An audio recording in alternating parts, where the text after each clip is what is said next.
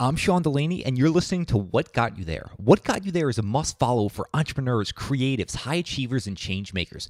Each week, I sit down with some of the world's most influential people and focus on the journey behind their success.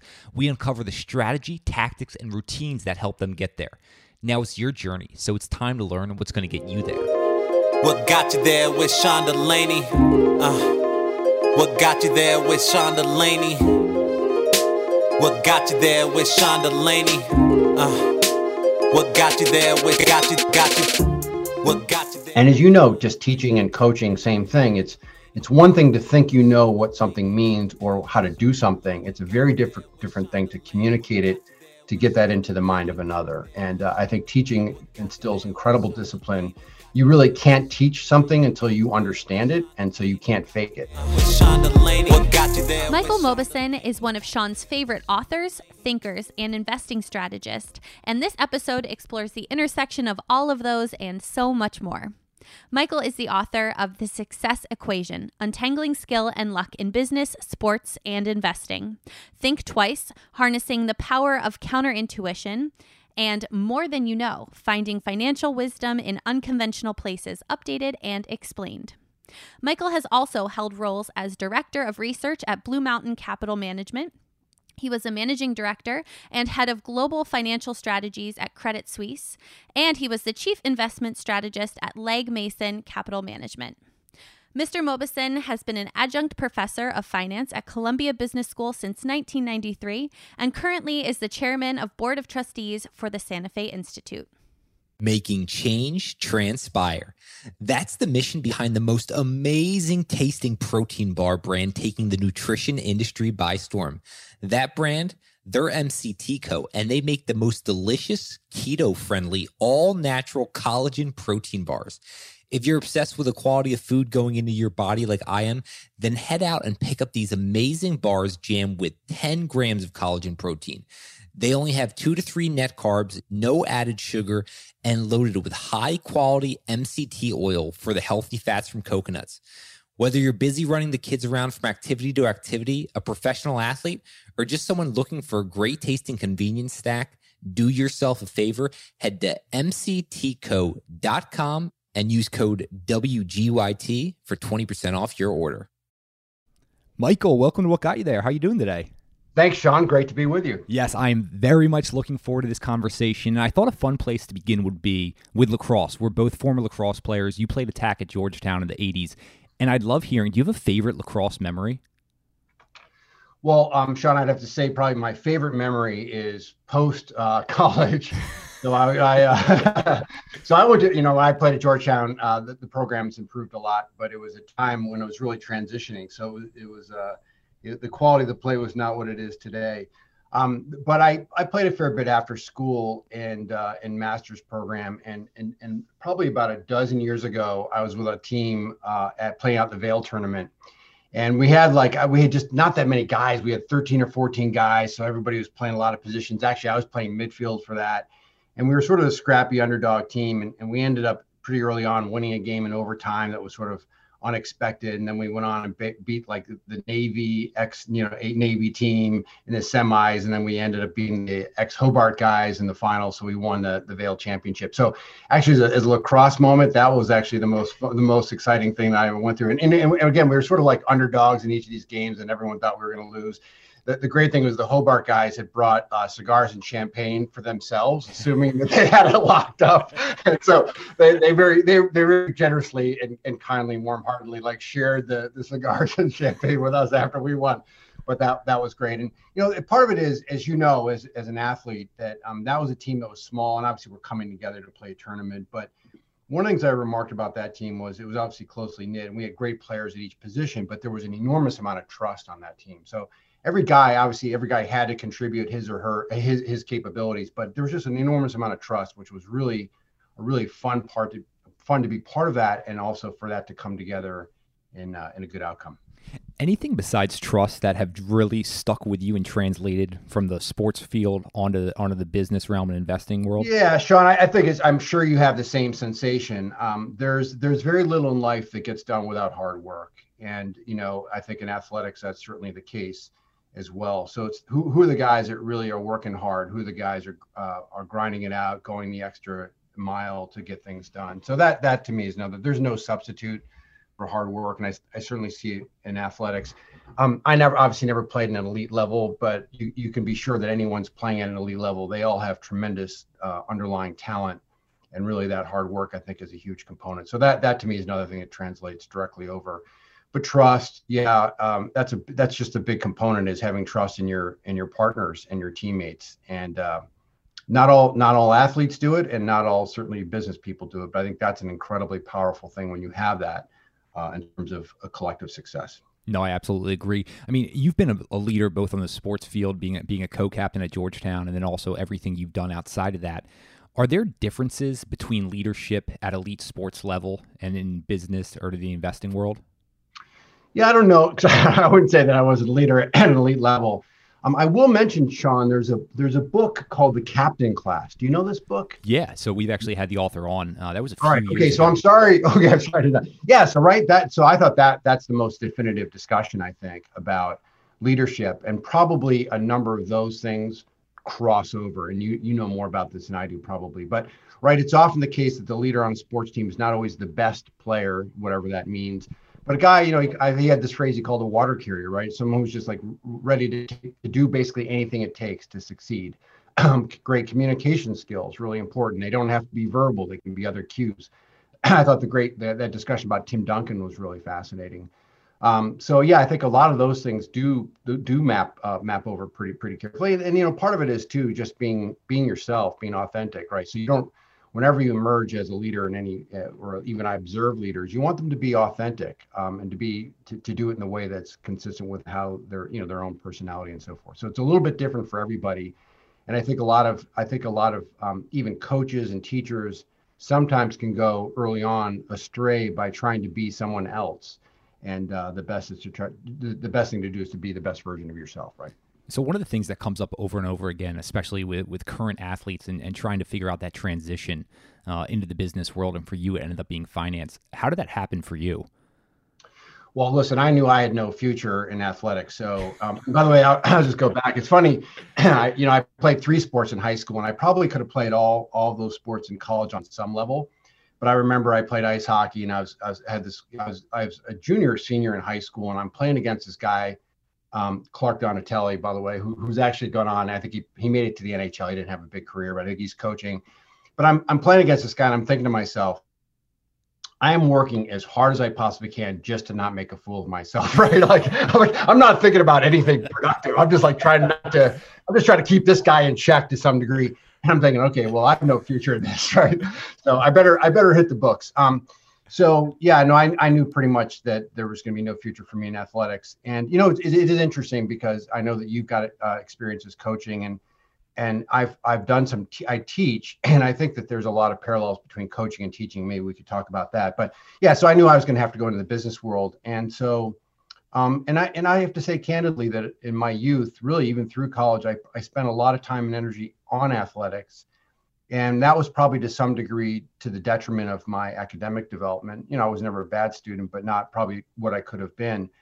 And i think that uh, so so once i turned to the business world i had to get a little bit more serious both uh, well just in terms of getting a job but also developing or catching up a little bit um, intellectually and academically. So yeah i mean my my uh, uh I, I was it's very fortuitous to get my first job was at drexel burnham Lambert back in the mid 1980s. And back then, there were a lot of really wonderful training programs these banks held. And so I was able to get into a training program, which in a sense gave, you know, sort of laid out the framework for what I needed to understand. And, and the other thing about that training program that was really unique and I think very valuable for me and probably the other people in the program is that we rotated through, we did classroom instruction first, but then we rotated through different departments of the investment bank.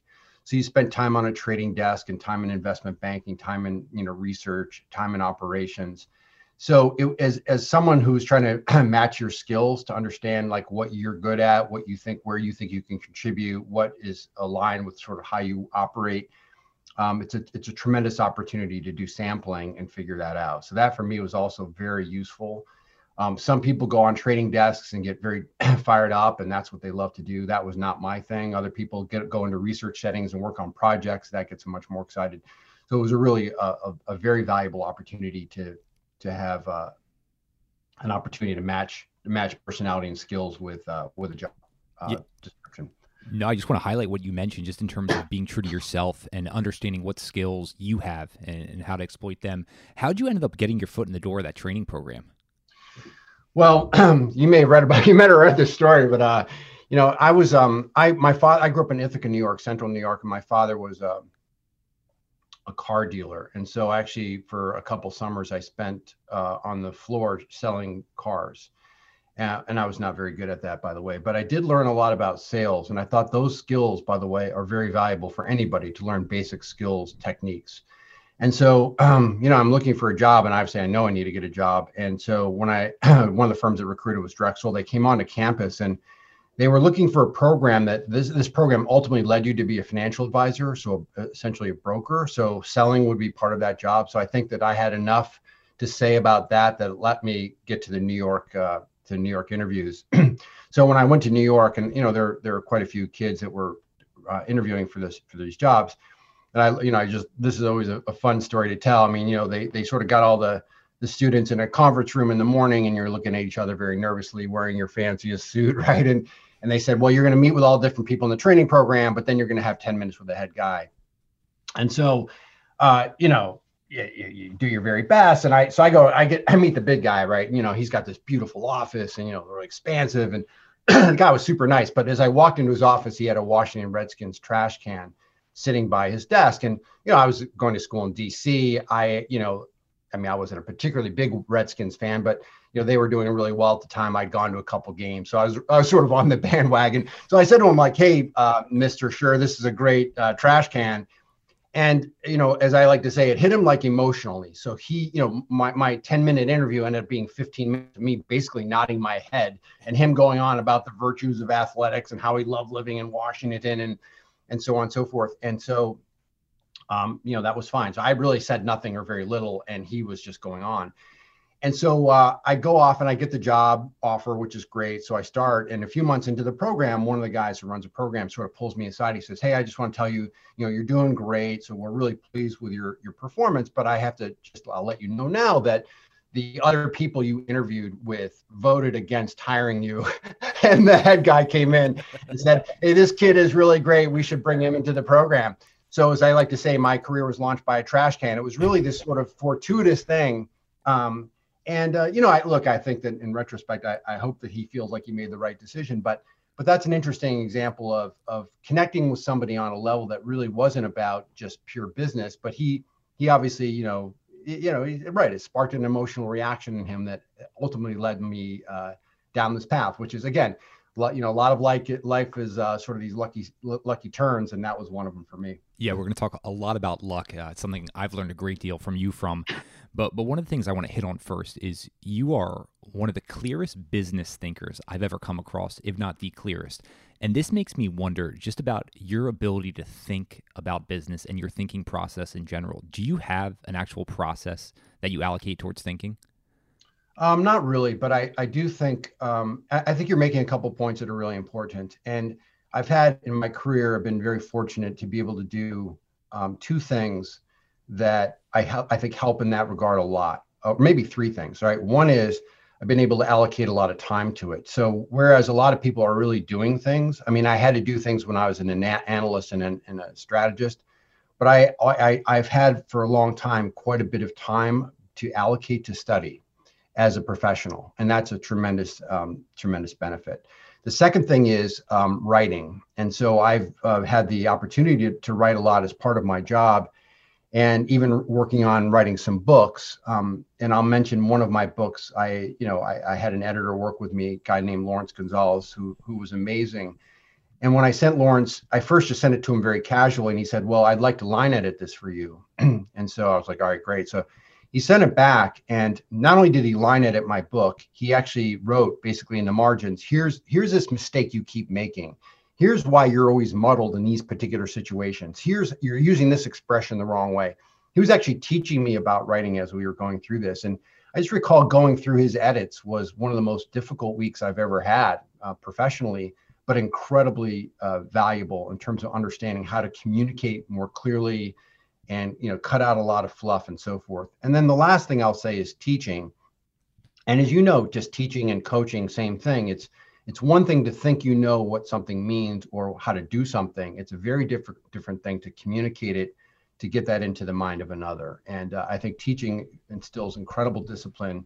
You really can't teach something until you understand it and so you can't fake it right? And, and if you if you do fake it especially with graduate students it's going to be clear pretty quickly. And I always like to say great teachers are great students. And I think great coaches, by the way, are great students. So it's a sur- sort of circular process and never ends. So those things really having time to allocate, writing and the discipline of writing, and then teaching all sort of work together, I think, to uh, to move toward that objective is, is to, like you said, to get clearer and more correct about uh, ideas whenever possible. This is fantastic, Michael. I think this is really going to set a good framework uh, for the next few minutes here. You you identified these three things. Did you have early models that you also saw these men in, in places you wanted to be emulating these three characteristic and traits? Yeah, it's a great question. You know, I grew up in, as I mentioned, I grew up in Central New York. We uh, grew up in a family without really any books, and it was so my my parents were both bright. They never went to college, but they were very they were bright and they were very focused on education. But they weren't modeling this kind of stuff very much at all. Um, but I will say that obviously my, you know, I had a an epiphany moment in uh, in my training program when one of my training colleagues gave me a copy of Al Rappaport's book called Creating Shareholder Value. That was probably 1987 or 1988. Rappaport had written that book in 1986. And as I like to say, I mean, I, I was a I was a humanities major, right? I was a government major going on to Wall Street, and I knew none of the stuff. I knew none of the jargon. I knew none of the, you know, so like all the the the, the way people communicated and the way they did everything. And so it was all brand new to me. And by the way, very confusing to me. And I read Rappaport's book, and for me, it was like a lightning bolt of clarity. And so I would say that that that reading that book started to give me a framework uh, to, to think about the world more effectively. Um, Al, by the way, has grown into uh, become a very dear friend. Uh, we collaborate on a lot of stuff. we wrote a book together uh, 20 years ago, and I just say that almost and to this day, my conversations with him are incredibly valuable to help flesh out ideas. And you know, it's interesting. I mean, I, I would never admit this publicly, but you know, sometimes as a teacher, I'm a little bit stuck about how to think about something or how to communicate something, and I just make my call to him and say, "Here's what I'm, you know, here's here's sort of where I'm stuck. Here, I don't know how to say this." And just spending a few minutes with with him on the phone uh, allows me to to be able to sort of work through that. So yeah, those that he would be great. And then I just say the other thing that uh, really helps, I think, with writing and thinking to a large degree is reading. So if anybody said, "How do I become a better writer? How do I become a better thinker?"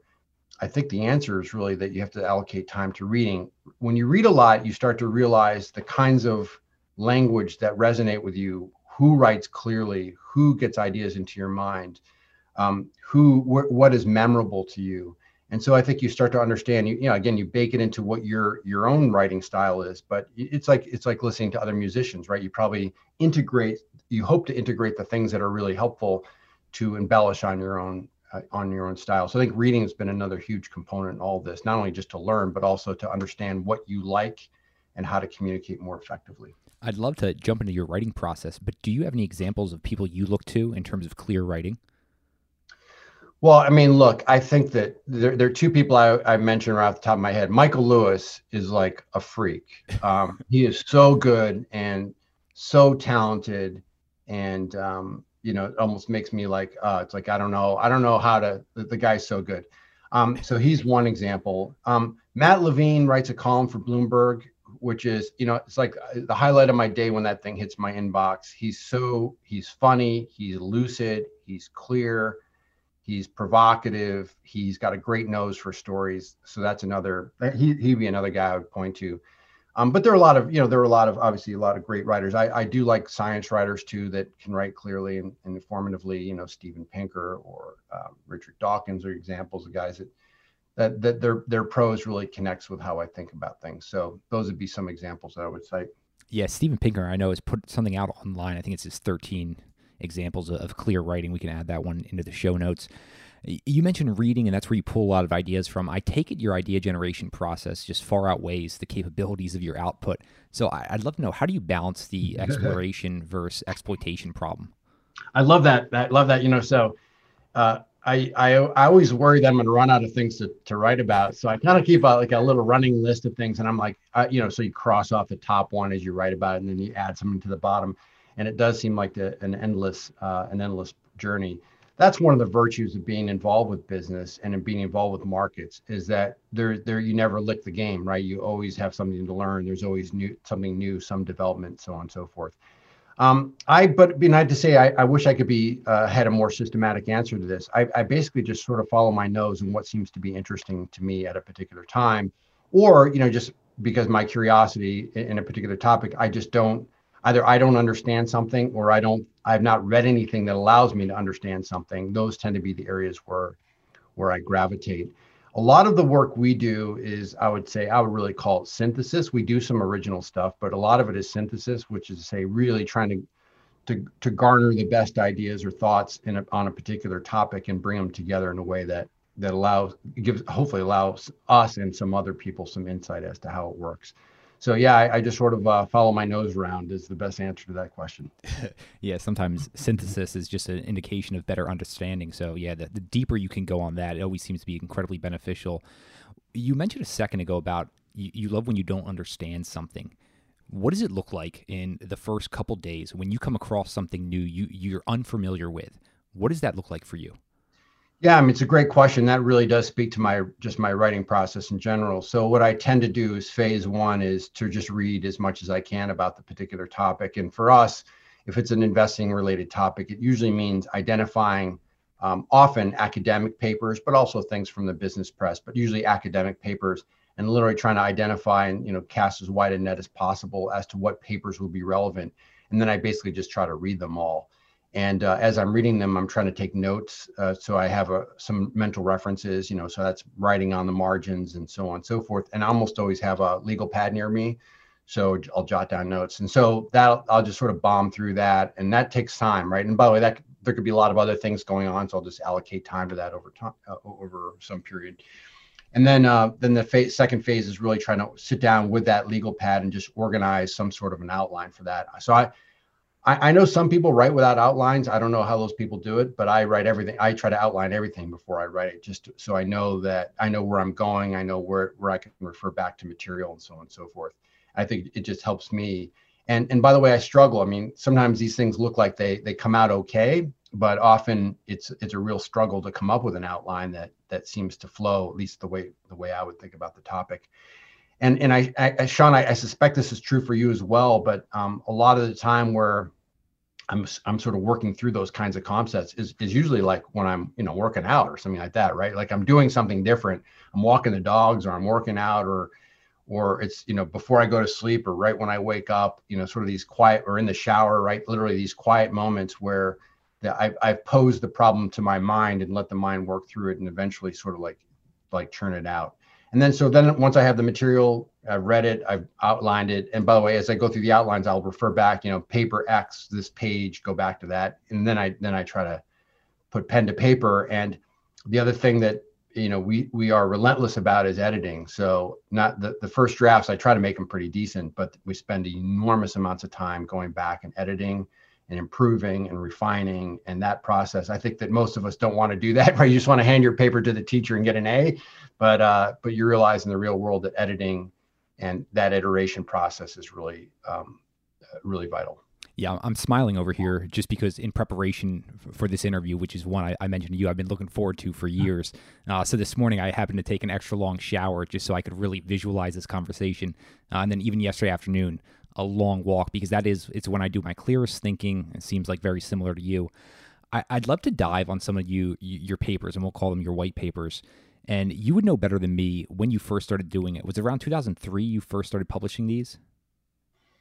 Uh, probably there's some in the 90s. Okay, for sure, some in the 90s, late 90s. But yeah, yeah. Um, so so multiple decades. I'm wondering over those multiple decades, has there been much of a change in, in terms of how you go about writing these? Do you just feel like you have a more intuitive sense uh, of how to uncover these problems and then clearly synthesize them? I think so. I mean, I think like anything in life, it's an accumulated. There's just more accumulated knowledge, right? So uh, I just know more stuff and have seen more stuff, and so could integrate more stuff. Um, and you know, it's interesting. For example, uh, Al Rappaport and I are discussing the prospects of doing a revised version of Expectations Investing. That book came out in 2001, so this would be roughly 20 years later. And you know, we were just commenting and reflecting on how much we've learned in 20 years. Um, so a lot of the bones of what we wrote about are still really good and, and really relevant but there's been so much stuff that's happened and so much that we've learned in the in the past two decades. So I think that that cumulative learning process uh, just adds a lot of spice, even if the core ideas are the same. And I find that even for my course, you know, I've been teaching my course since the early 1990s, and you know, it's a very good question to ask: how much is different versus you know 25 or 30 years ago?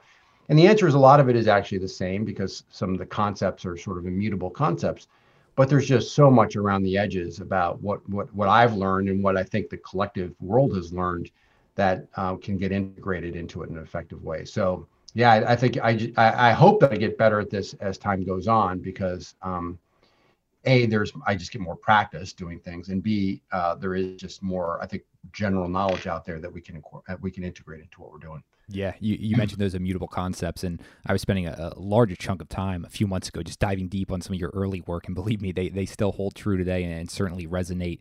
You were speaking about that accumulated knowledge. I'm wondering though, is, is there a skill or mindset of yours that you just find the most difficult to transfer to, to even the most talented people on your team? Uh, can you say that one more time? What, what? Say it one more time. So, besides accumulated knowledge, I'm just wondering: yeah. is, is, there a certain skill or mindset of yours that's just oh yeah very oh, hard oh, yeah, to transfer? Yeah. no, I mean, look, I, I'm I'm I'm one of those guys. There's there's nothing special about me and what I do. I, I think that everybody's got to be true to themselves to some degree.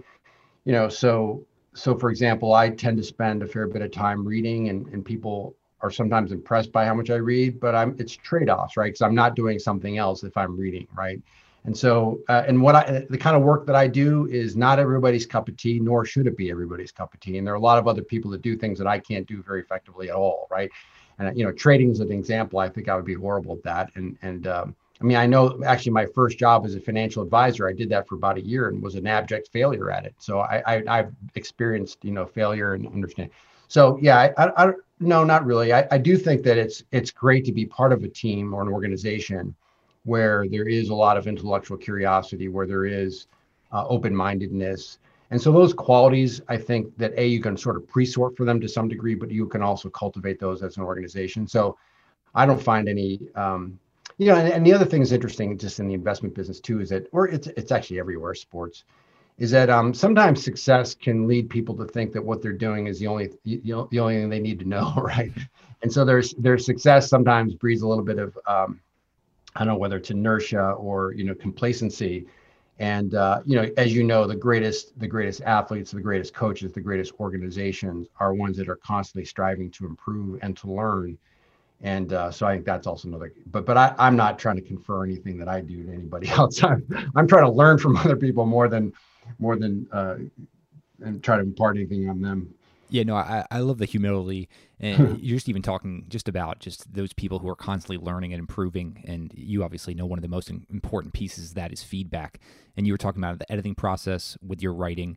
What other ways are you just incorporating feedback loops into your life? Yeah, I think it's it's really important, uh, especially you know I think the quality of the feedback is is very different in different types of activities, and, you know so when when your activity is largely skill based and you know you think about playing the piano or um, you know well music is just a great example or a, t- or a tennis player or something. So so a teacher can really observe you and give you very pointed feedback that can be helpful um, but when you get more on the luck side of things when there's more randomness and i think markets are a really good example investing is is generally a very good example. It's very difficult to get to get high quality feedback.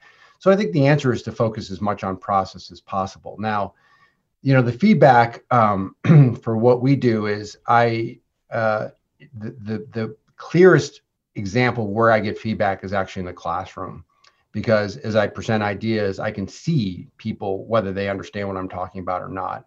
So I get I get I get visual cues, obviously get questions, but also visual cues. And so the key is to tune um, to tune the, the presentations and the message to uh, to make sure that you're getting maximum impact. Um, over the years, also I've done a you know I do a fair bit of presenting, whether they're you know client meetings or whatever.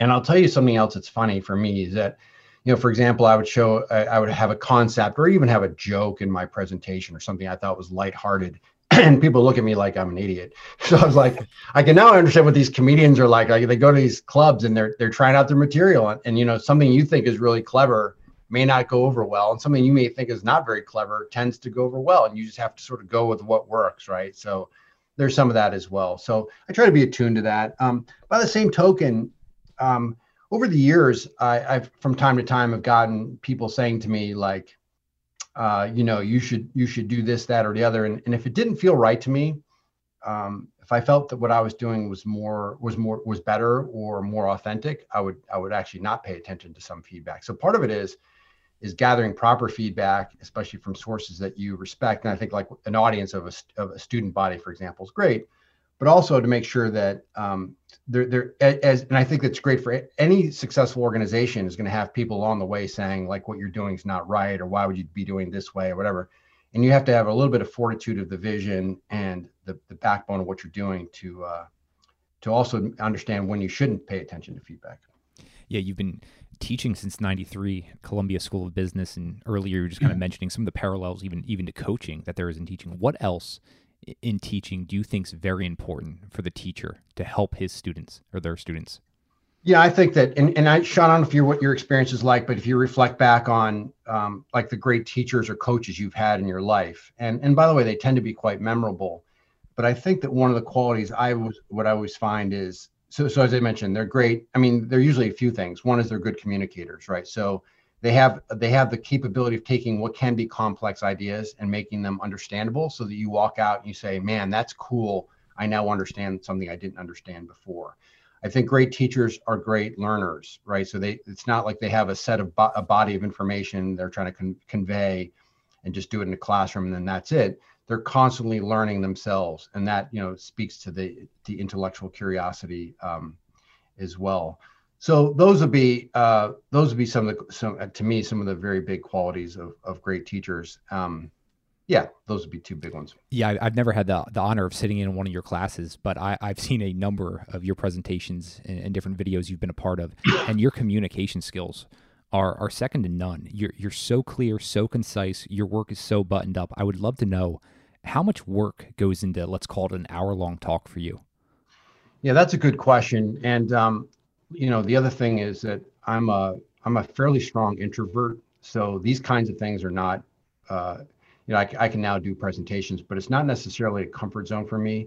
I'll mention in the mid 1990s i went to a school a place called the buckley school of public speaking so it's down in uh, camden south carolina and it's a couple day two and a half day um, training session on public speaking, and they they teach you a lot of techniques uh, to improve the quality of your speaking. Um, I I'm not sure I do all the things I'm supposed to do all the time, but but it was very helpful for me. But I think you've you've hit on the key point, and and again, this this also relates to business and athletics and so forth, which is the importance of preparation. And I think that many people feel that uh, they can maybe maybe wing it's a little bit of a strong term, but they under prepare and uh, my tendency is is probably to over prepare so I, I prepare a lot for those things. So i you know when you say one hour presentation and often i'm doing those things the first time you, you know you're you're probably what you've probably seen is after a bunch of practice and having done it and refined it and so forth. But um, no i spend i spend a lot of time on it. And I'll give you one sort of more concrete thing. When I was an analyst back in the day, we would go on the morning meeting and you talk about a particular idea, you know, I'm upgrading the stock or downgrading the stock or whatever it is. And you would get three minutes to do that, three minutes. So you have to be able to communicate your idea as, as, as effectively and compellingly as possible in three minutes. Hmm. And um, I would spend, you know, I, I usually would say like an hour or 60 to 90 minutes crafting that three minute presentation to really make sure I was picking the right words, that I was uh, introducing the right statistical the numbers, right, to animate the ideas and so forth. And I think that that ends up paying off, right? And you and again, that's a case where you're getting feedback. So if you do it well, you realize what worked. If you do it poorly, you realize what didn't work. And the other thing I'll say for that is I also like to listen also, you know, it's like reading. I like to listen to other people and see what works. You know, again, maybe it's it's idiosyncratic like what works for me but who is a good speaker? Who is clear? Who is compelling? And um, yeah, so just observing other people and trying to again take their greatest hits and say, look, that's a quality I want to I want to emulate. Yeah, well, well, envy is a strong word, and believe me, I, I envy the amount of work that is so apparent that you must put in in order to execute those hour long conversations. I, I, was pretty blown away a second ago. You mentioned the Buckley School of Public Speaking, which was just some two day course years and years ago. Are there any other things like that, that that you've done in your life that just had such a tremendous, long lasting impact for you? Uh, not not that I can think of, but I will say that the the Buckley experience has been, you know, it's it wasn't just like a one off. It was something that ended up really it, it, first of all, it was very useful from the very beginning, but integrating that stuff has been been helpful. And so, actually, I do my you know in my course, I have my students do presentations at the end of the course, and so they're working in groups. but um, I give them uh, a module in how to do a presentation. And so I I teach them some of the techniques. Some of them are things I learned from Buckley. Some of the things I learned from other sources. Um, but I teach them how to do it. And a number of students come back to me and say, like, know, I love the course, but actually that no one had ever told us exactly how to do a presentation and having those guidelines in place were very helpful. So yeah, I, I think a lot about, I think a lot about that. But I, again, you know, like when you talk about like those, I, I would say that reading, reading Rappaport's book was an epiphany moment. I would say that reading Mitch Waldrop's book about the Santa Fe Institute called Complexity and going out to Santa Fe Institute, that was sort of this, you know epiphany moment for me. So there there have been certainly moments that have been uh, in in many ways professionally life changing that uh, that are worth noting. But that you know the buckley thing is a skill development thing and i would say laurence gonzales too having him edit that one book and then he edited my my latter book having him work through that and teach me so graciously teach me as he was correcting me was was super powerful and by the way even when i try to edit you know if i edit my my kids papers for example for for college or whatever i never change any of the ideas but what i'm hopeful that they're getting when i'm editing from from me is that understanding what i'm doing and why i'm doing it so they can learn how to do it properly the next time right? So it's not just about uh, correcting it. It's really about trying to teach how to do it properly so that they need me less and less as they go on Michael, I'm not, I'm not even sure if you're aware of just how much wisdom uh, you're putting out right now. So I'm so appreciative of this. You mentioned just giving the the presentation uh, for your students and, and, helping them through that. Most of them have, have never experienced that. Is there anything else that they just take away that seems incredibly valuable that you do as a teacher? Well, that you should, you should if there's anything there, you would I would have to ask the students. But I guess I guess the the other component on on teaching, which I probably neglected to mention, was just passion. And as you know, people who are passionate about their topic, um, I think it tends to come through and animate the whole the whole concept. And one of the things I'll say that I do uh, I, I do in my teaching, um, which I didn't see all the teachers do for me or for my classes, was to learn the history of ideas. And I've always found that to be fascinating. By the way, again, you look at great coaches for instance, um, almost all of them understand the history of their sport and the history of the ideas and how they've come along, and un, you know, and they spend time to understand the evolution of their their game. And I've always found that to be fascinating. So, in the world of business and investing and finance, there's there are obviously very long, deep, and rich traditions, and you know there are um, paths that the intellectual paths that these different disciplines take. And just understanding that and understanding where these ideas come from and how they how they arose in the first place i find that stuff to be fascinating. And i think it's a very valuable component of pedagogy. So a very valuable component of teaching is to say here's this idea that we have. Here's where it came from. Here's why it's valuable. Here's how to think about it right? And i'll, I'll i will say that my course that um, there, we, we, we don't have official mottos, but we have two mottos that I, I share with them the very first day. One is um, it, it's a Latin phrase that's the uh, motto of the Royal Society. It's, it's called null, it's nullius in verba, but the, the translation for, of nullius in verba is really um, do, not take anybody's word for it. Think for yourself. So I, I say to the students, I, I'm gonna I'm gonna guide this. I'm gonna sort of lead this discussion over the next semester and I'm gonna I'm gonna impart some frameworks and tools. I'm I'm hopeful that you're that you'll find useful uh, as you go through life. But it's nullius in verba, right? Don't take my word for it. Um, think for yourself always. And if something doesn't make sense to you, you should always um, ask or challenge, right? And the second is there was a, a quote from the mathematician Carl Gauss, and he said, it's also in Latin, but basically said, uh, not notations, but notions, right? So, in other words, don't worry about math before you understand concepts. So, concepts first, and then bringing on the tools and all that to sort of specify that. But concepts first. And by the way, I think that's also very important, even in you know analytics and sports and so forth. and Certainly in, in the world of finance and business, is to understand concepts first, and then having those notations, the numbers, animate that rather than the other way around. So people sometimes go right to these equations or numbers and don't really have the full context. So those those would be some other things I would just throw out there that I think that's behind the scenes. I'm not sure the students are so aware that I'm thinking about this stuff, but I think that's the stuff that I, I think might be might be helpful in the in the bigger equation. No, the behind the scenes stuff I, I find is a lot of times where the gems lay. So I'm going to ask you to wrap up all of human history here in terms of double clicking on the history of ideas. And if, if you're going to dive a little bit deeper on that, just in terms of finance and business, what are some of those broad things you've uncovered there? Well, I mean, for I'll just I'll recommend a couple uh, a couple books in terms of finance. The the two books I think are just outstanding in this regard are Peter Bernstein wrote a book called Against the Gods: The Remarkable Story of Risk. It's awesome.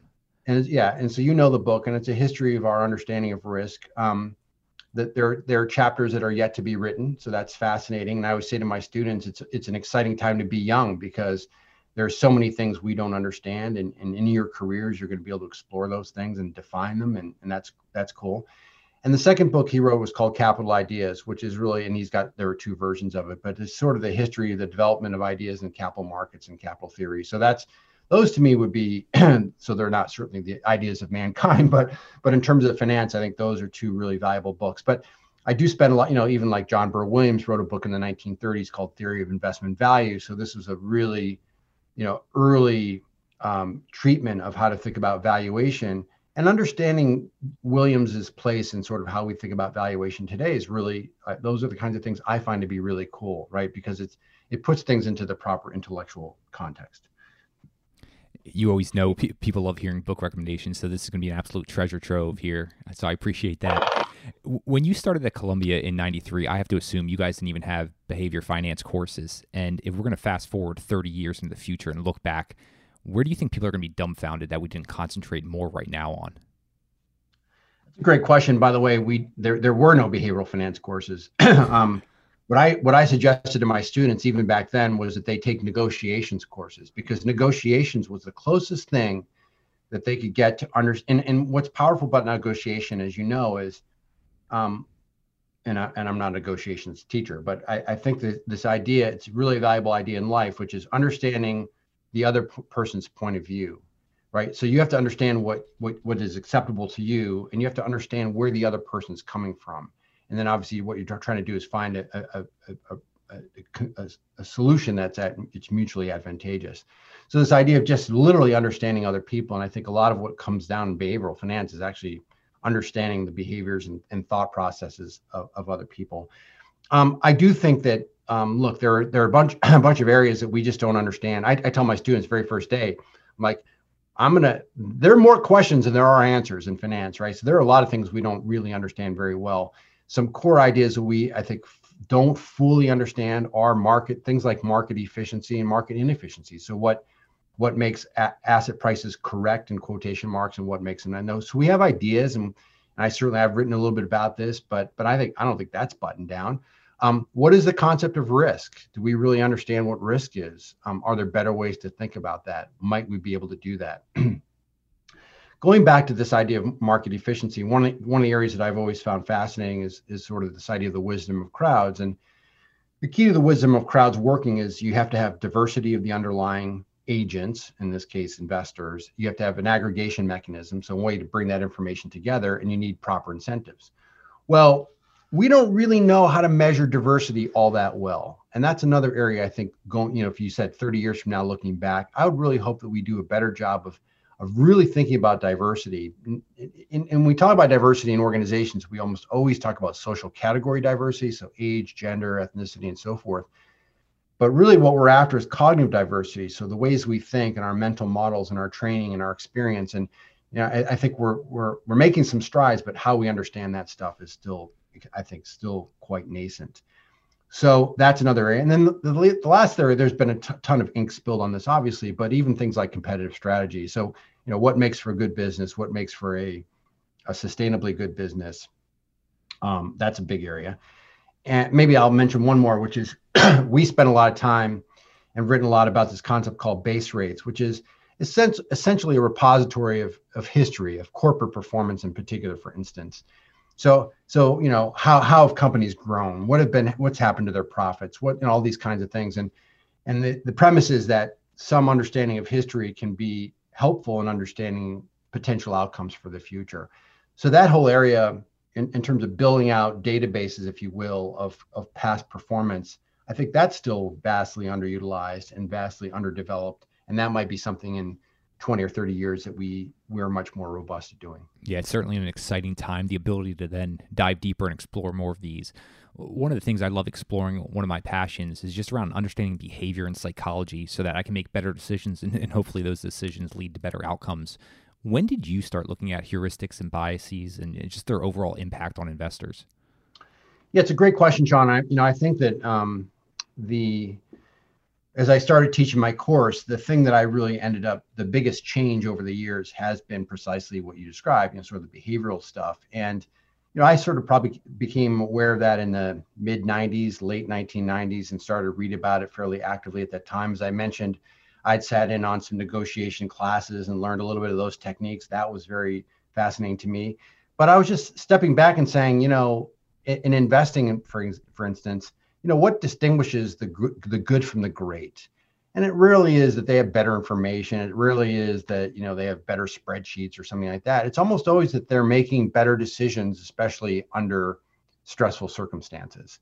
And so that got me very interested in sort of learning more about all that stuff. And so yeah probably the late 1990s and uh, that has been you know so that's been probably a 25 year journey learning more about that stuff and it obviously it's been a field that's really blossomed in the last quarter century as well. I mean, obviously, Kahneman Tversky, if you actually read the original stuff in the 1970s, it's remarkably lucid and interesting, even even from 50 years ago.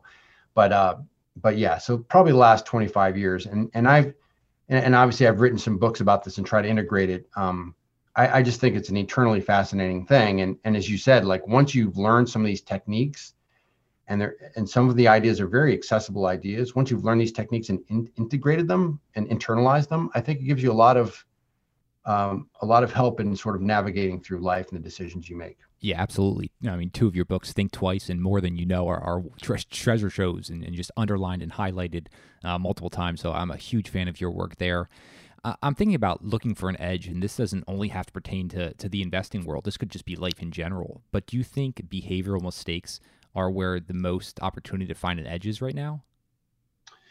Yeah, it's almost always, you know, we wrote a piece about this a little while ago about market inefficiencies. And I know you're talking about something broader. And, and we talked about things that all of them probably do apply in life to some degree, but we talk about behavioral, analytical, informational, and, and technical. So, analytical, I'll, I'll come back to behavioral last. Analytical just says you and I have the same information, but we analyze it differently. And and that is that can be that could be a, someone with better frameworks or mental models can have an edge in that regard if you're competing with people who don't think about it as well um, and you could think about by the way e- even like assessing athletes for instance that could be an example where you know we all have the same data on this particular athlete but somehow you see something that others haven't seen and that gives you an edge informationally means you know something others don't know that's that happens it's difficult to do certainly in the context of markets it's challenging. Um, technical, I'll leave aside, but but their technical shows up in everything, which is sometimes people make decisions for reasons that have nothing to do with what their actual preferences are.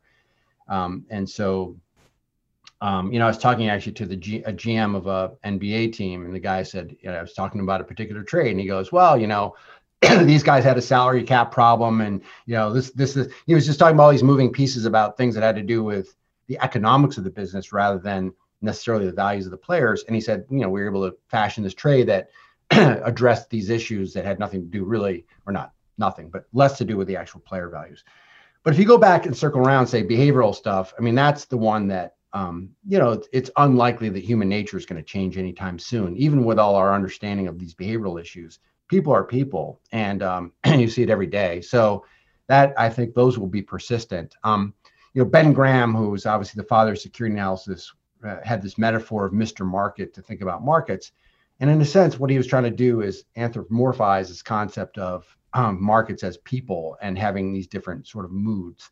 And I think that idea, those sets of ideas will be around for for a long time. So people will collectively become too optimistic or too pessimistic, and you know, collectively, and uh, that's always been true. And I think that is for the far uh, far for the foreseeable future will also be true. So I think the behavioral stuff is is huge, and, and that was a little bit the point of think twice, which is say, hey, um, as you go through life, um, a try to be better at it yourself. None of us will be perfect, but you know, try to be better at it yourself so you make fewer, for example, mistakes.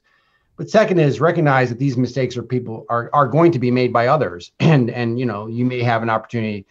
I don't like to use the phrase, but to take advantage of or or to, to take advantage of other people's mistakes, right, to some degree. So so it's a dual benefit to understanding these things a being better yourself but b also seeing when other people are making mistakes that may be advantageous for you yeah, speaking of that dual benefit, I mean, I, I know you're a big fan of, of, Daniel Kahneman's work, and I'm pretty sure that he said at some point that he's studied all of these biases and, and he's no different for it. Do you have the same view, or do you think these have been tremendous? Oh yeah, oh yeah. I mean, I think that it's almost they're they're fairly universal. I think most of us have different proclivities to various things, but I think they're almost all universal. So I feel them all myself, and you know, it's interesting even. Um, all these little experiments that the, the psychologists give in classrooms to demonstrate these points. I did all those things going into them blind, got smoked by them every single time, you know.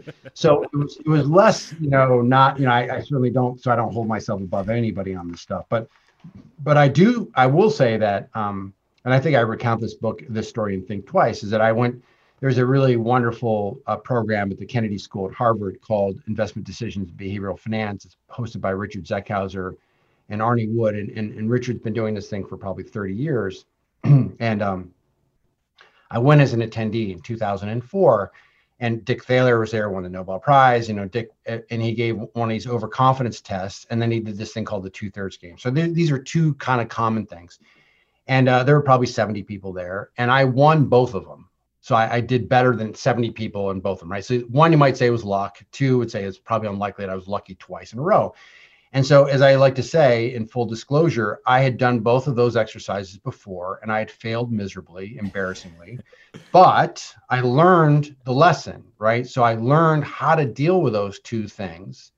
And as a consequence, every time I see that thing going forward, I will know how to deal with it, at, at least maybe not perfectly, but at least more appropriately than, than the average person. So, it was not any sort of uh, brilliant insight on my part. It was more that I learned the lesson and that was precisely the point right? Which is once you've learned these lessons uh, hopefully on the margin you can just make somewhat better decisions and then those decisions add up to to better outcomes broader better outcomes. I absolutely i'm loving this. What other behavioral biases do you just find the most joy exploring?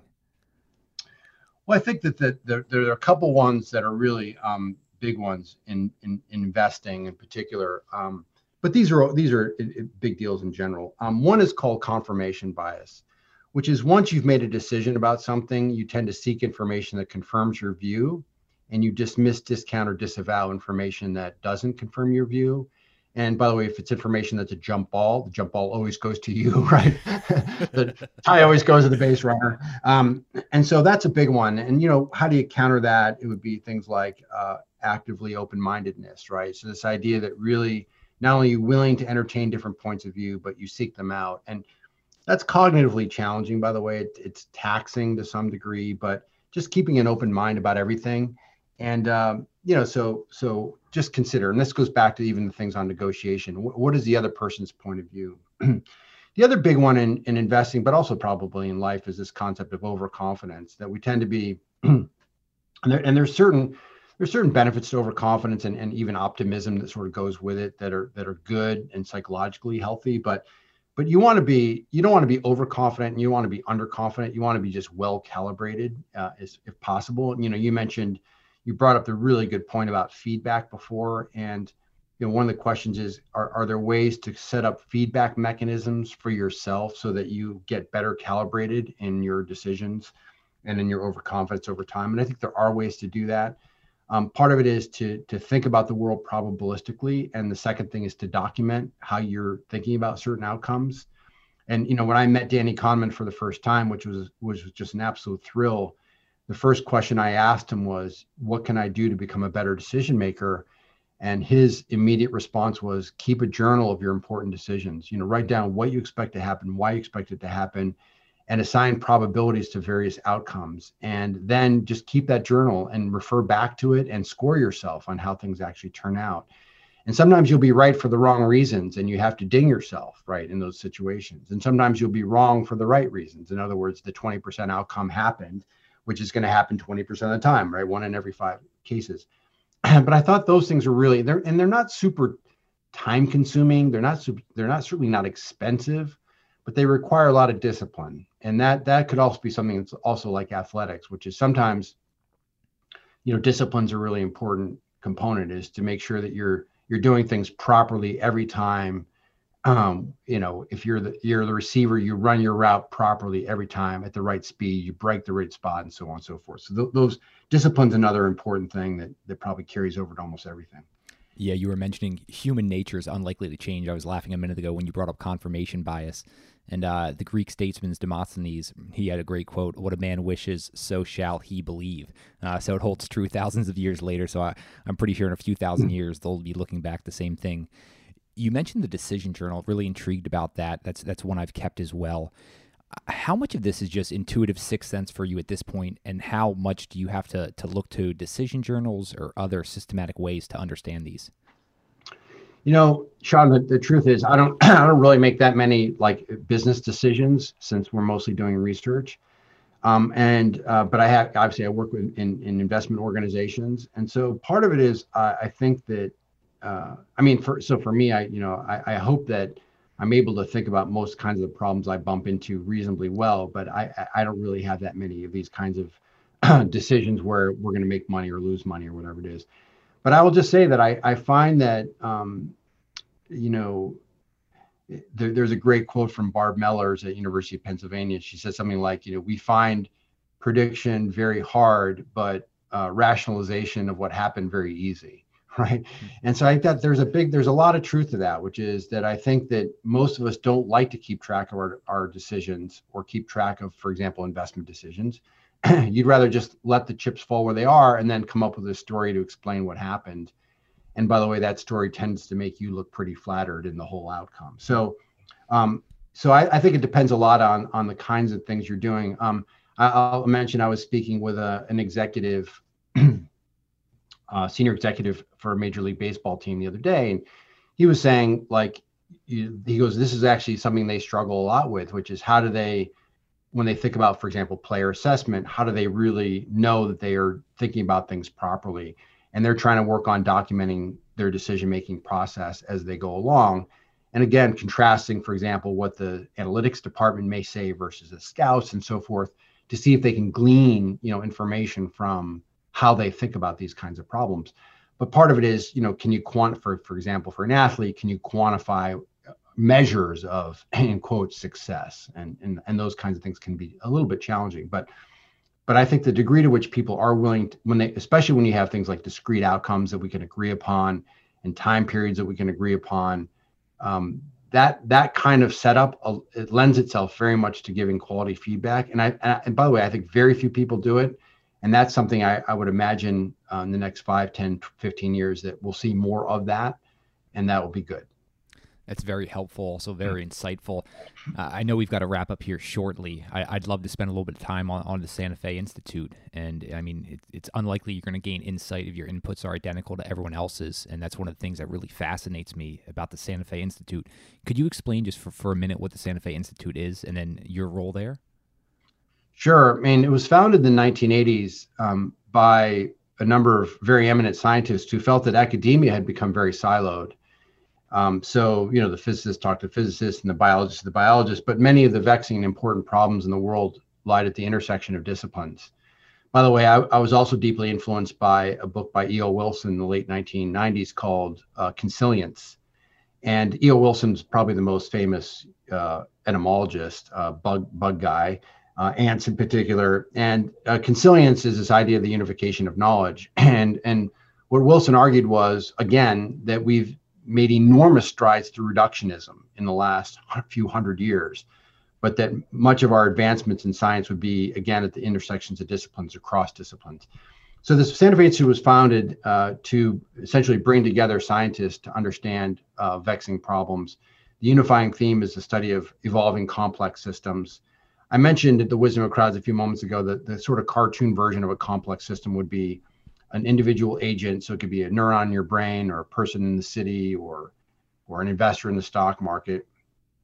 Uh, they interact with other agents. So uh, so there's interaction, which is really important, and they interact using decision rules about how they're going to approach things.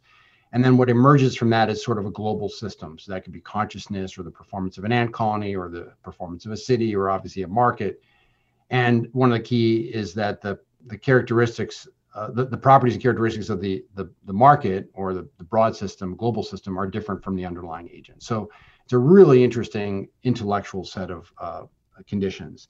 So um, yeah, so you go out there and it's incredibly intellectually intoxicating because it is self-selected for for scientists and people who are uh, open-minded um, most of the scientists, in fact, I would say almost all of the scientists we have out there are eminent in their own field, but again, very open to different fields. So that's great. So the conversations are fascinating. And, you know, I think some of the biggest ideas in understanding mar- and the market is, a, is an incredible example. So almost maybe a canonical example of a complex system and there have been other things out there that I found I would call it wondrous. You know, like Geoffrey West and Jim Brown did some incredible, and Luis Bettencourt some great work on scaling and and biological and social social systems. Uh, in other words, there have been an, an empirical observation observed decades ago that these guys figured out exactly why it is the case. Fascinating stuff. So yeah, it's just an incredible it's an incredible organization um, I'm now chairman of the board. My my term ends in the fall, but I've been chairman for the last seven and a half years, which has been a great honor. And we've got an incredible board of trustees um, as well. And uh, yeah, so so it's been it's been a real pleasure to serve that on that board and and and to, to interact with with our with our scientists. And you know, for those that are interested, we have you know some podcasts and so forth that are in some uh, some um, yeah, well, podcasts are probably the best way to do it that that will allow people to be initiated with some of the concepts and, and again super fun yeah, absolutely. A huge fan there. We've we've been fortunate enough to have Brian A. Arthur on as well, uh, talking about complexity. So he, he's someone I, I, admire greatly. I know you do as well. As we wrap up here, are there any big projects you're you're currently working on, or even something that's really just fascinating you right now? Yeah, I'll mention two things. Um, one one one piece we're working on is um, taking a multi-decade look at the evolution from public markets inequities to private markets inequities in the United States. So, in other words, there are fewer, there are half as many public companies today as there were 25 years ago. And uh, there's been a huge rise in the buyout industry and to a lesser degree, the venture capital industry. So, we're looking at uh, doing a really deep dive on those those the, that trend and why it's happened and so forth. And that's been fascinating. You mentioned Brian Arthur, who we cite in that paper, and and, and others, Paul Romer, who won the Nobel Prize. So there's there's a ton of stuff in there. So that's a fascinating one. Sean, the other one I'm I'm interested in a lot is, and these are these are interesting because these are like slow moving trends, but they accumulate to be very profound over time. Is that um, in in in companies, and we'll just pick the United States, stay in the United States for a moment, but companies uh, they, they used to invest primarily in physical assets, right? So think about factories and stores and warehouses and all that kind of stuff, inventory. And increasingly, investments that companies are making are uh, intangible, right? So things like um, customers and marketing and you know so forth. And where they show up on the financial statements is in different spots.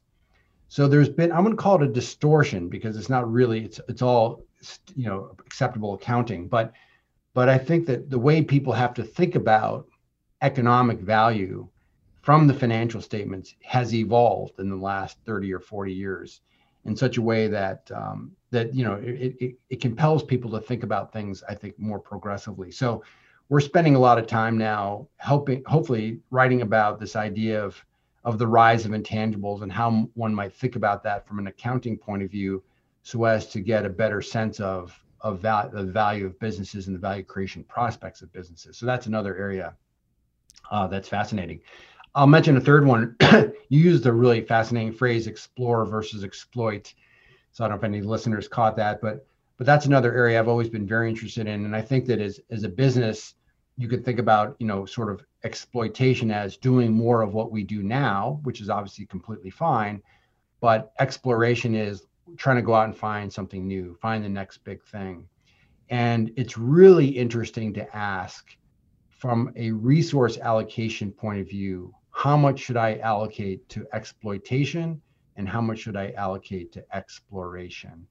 And if you look at nature, by the way, what's interesting is in environments that don't change much, the skew towards exploitation and there's very little exploration. Why? Because exploration is not that valuable because stuff doesn't change, right? By contrast, in rapidly changing environments, and you could think about ecosystems, for example, rapidly changing environments, there's a much greater premium put on exploration and less on exploitation because what you're exploiting is going to go away and you need to figure out what's going to be next. So I'd love to think about a way to codify that to some degree, even in a corporate setting, are the ways that we can think about measuring rate of change in the environment.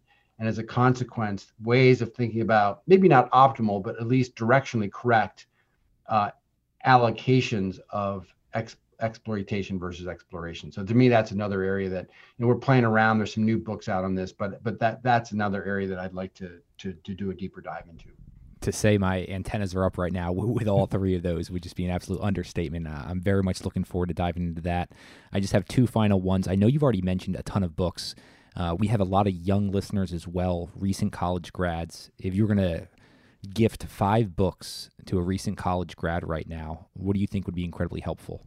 Oh, geez, five is a lot. Um, well, you're, you're sitting you're sitting in front of what appears to be thousands of your unbelievable library. Yeah, yeah that's true. That is true. Um, but I'll say that um, that uh, a lot of it depends on the flavor. So so it depends on what someone's interested in. But I'll mention I'll just mention three core ones. So historically, when we've had interns, college student interns work with us at the end of some, at the end of the internship, I usually give three books to those interns. Um, the first is Steven Pinker's How the Mind Works. That book is one of his older books, but I still think an, a really interesting book. In particular, chapter five is is fantastic.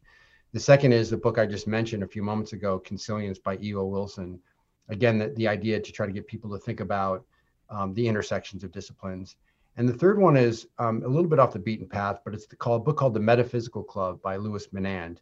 And the Metaphysical Club is a history of the uh, philosophy of pragmatism in the United States. So it actually traces the, the, the philosophical tradition of pragmatism. So it's, it's a very, Menand's a wonderful writer and it's a very interesting um, walk through through pragmatism. Um, it would be really hard if someone's interested in psychology. It'd be really hard for me not to recommend Thinking Fast and Slow by Danny Kahneman. Obviously, I think just think that's a that's a really wonderful book. And then um, the you know a more recent one that I really like from an author who I love is is uh, Range by David Epstein.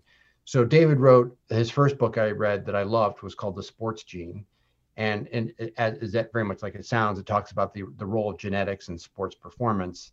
Super interesting topic, and and there's much more to go on that. Um, Range is his latest book, which is which is also fantastic, and speaks to uh, the um,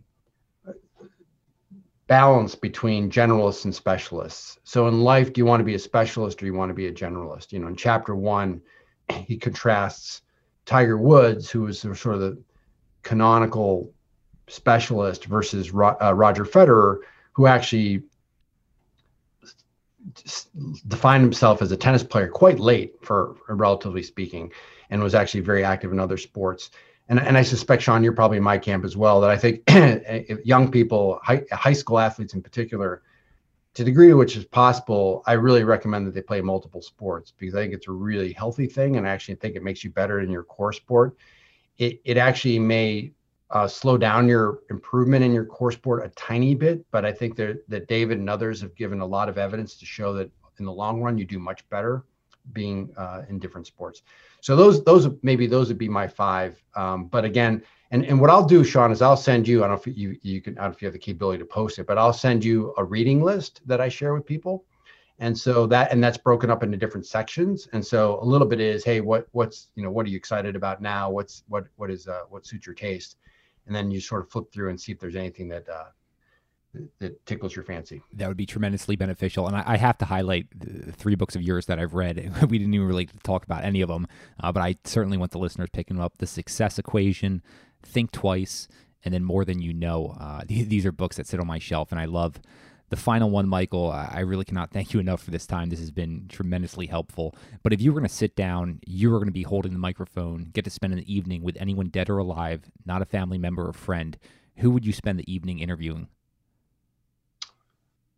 Oh, I don't know. That's a really interesting one, um, especially if you say dead, dead or alive. Um, you know, uh, there there are some people. I mean, the, the, guy who I probably admire the. I don't know if this is my would be my ultimate answer because you'd probably think about like very famous figures, but the guy who I admire deeply, deeply is Charles Darwin. I don't know if he'd be an mm-hmm. interesting guy to hang out with for an evening. He might be boring to hang out with an evening, but but I but I, have always been very taken with the idea of evolution, and um, I've always been amazed by his temperament and his uh, work process and so forth. So maybe I would pick Charles Darwin. He's my hero and uh, intellectual hero.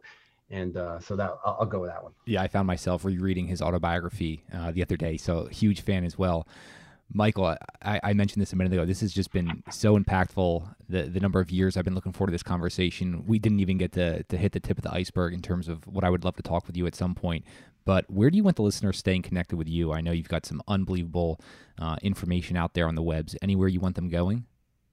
Yeah, I mean, I think that the main way to sort of keep up a little bit, of, you know, you can follow my at Twitter. I'm uh, my handle is MJ Mauboussin um, is my Twitter handle and I have a website, michaelmauboussin.com. So there's some stuff on the books. You mentioned some of the books. Thank thank you for doing that. But the, some of the some of the highlights of the books and free chapters, if people are interested in checking those out, would be at michaelmauboussin.com. Those Great. would be two Twitter handle on the, in the website. Yep. We'll have everything linked up in the show notes. But once again, Michael, I cannot thank you enough for joining us on What Got You There.